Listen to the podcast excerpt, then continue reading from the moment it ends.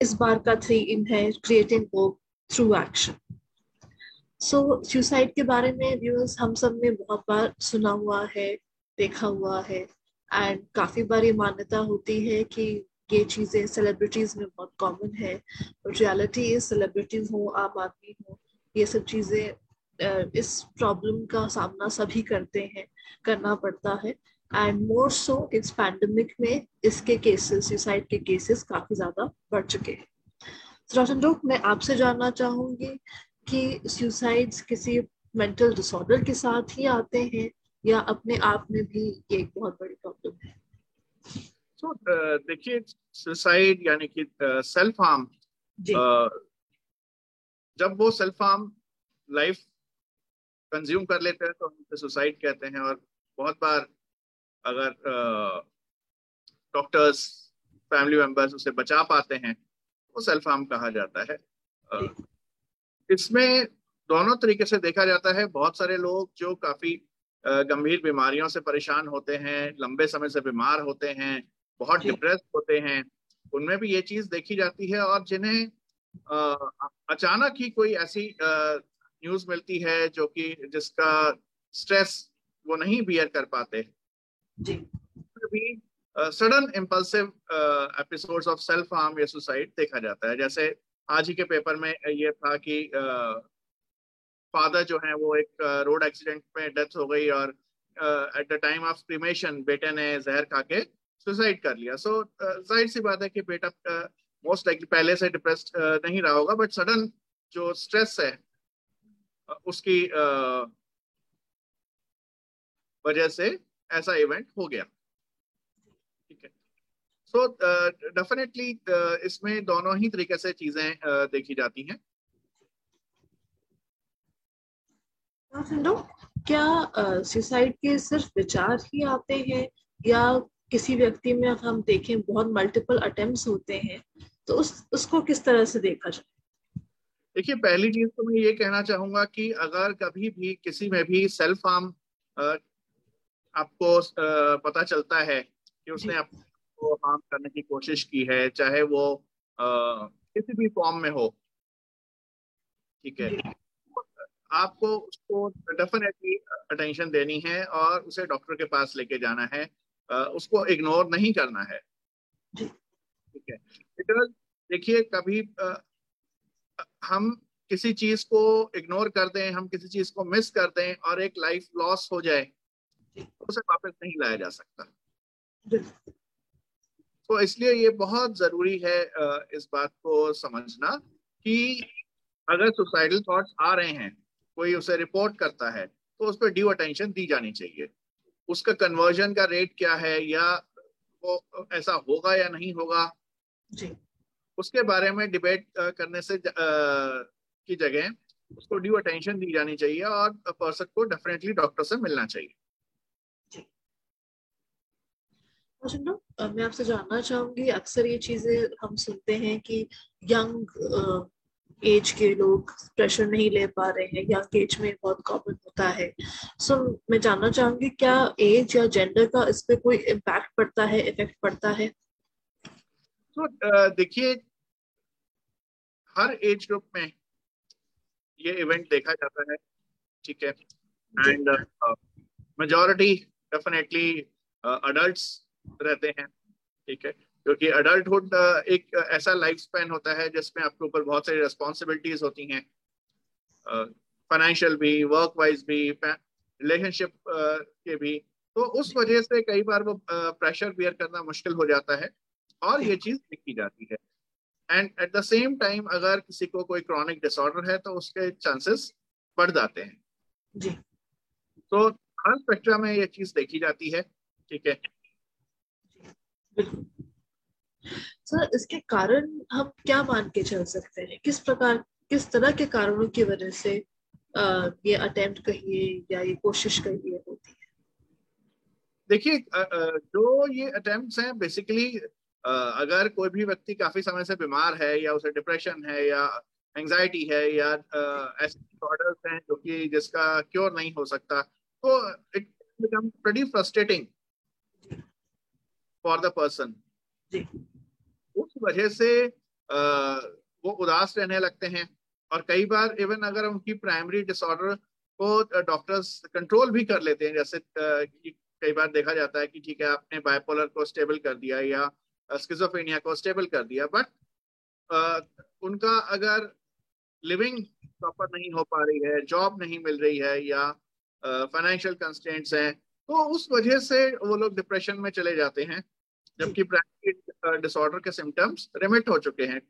फ़िलहाल वो नहीं है। पर उनके लिए ये बियर करना बहुत मुश्किल हो जाता है कि ये एक ऐसा रोग है जिसके साथ उन्हें जीना पड़ेगा।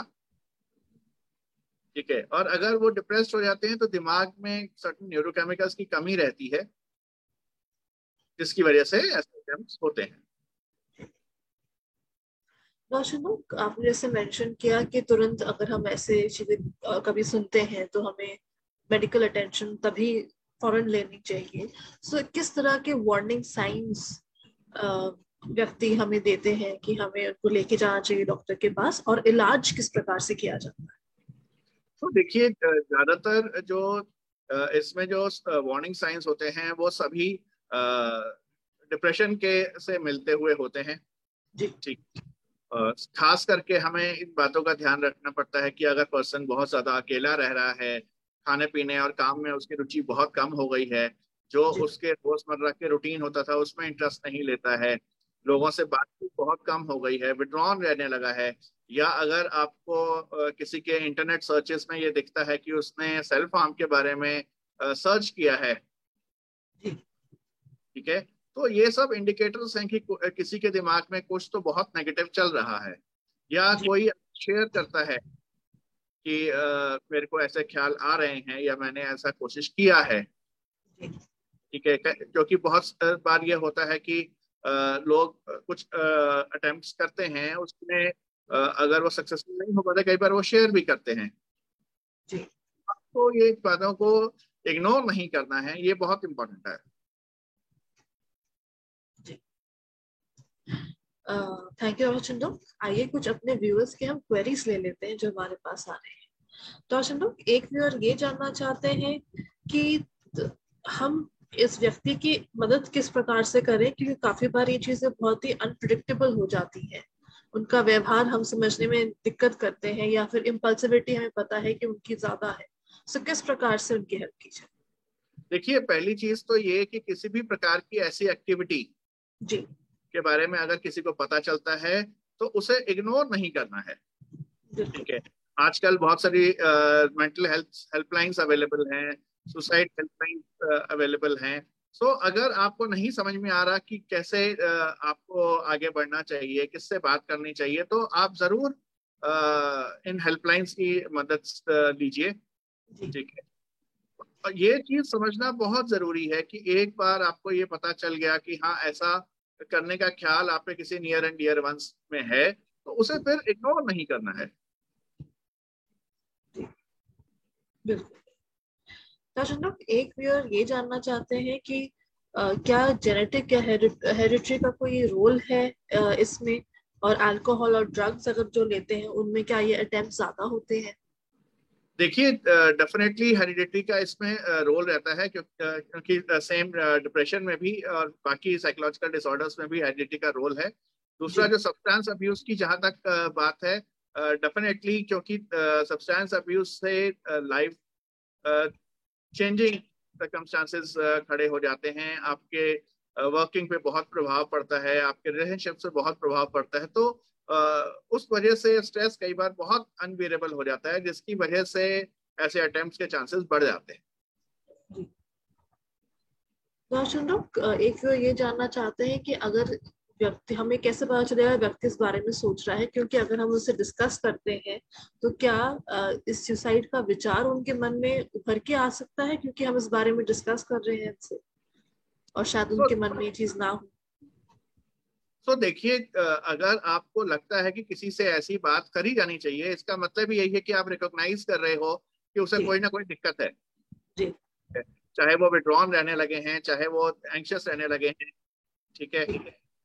ऐसे में ये बहुत ज़रूरी है कि एक अगर आपको कुछ लग रहा है कि कुछ गड़बड़ है ठीक है? वो व्यक्ति अभी सही मेंटल हेल्थ में नहीं है तो डॉक्टर को अप्रोच कीजिए उसे लेके जाइए।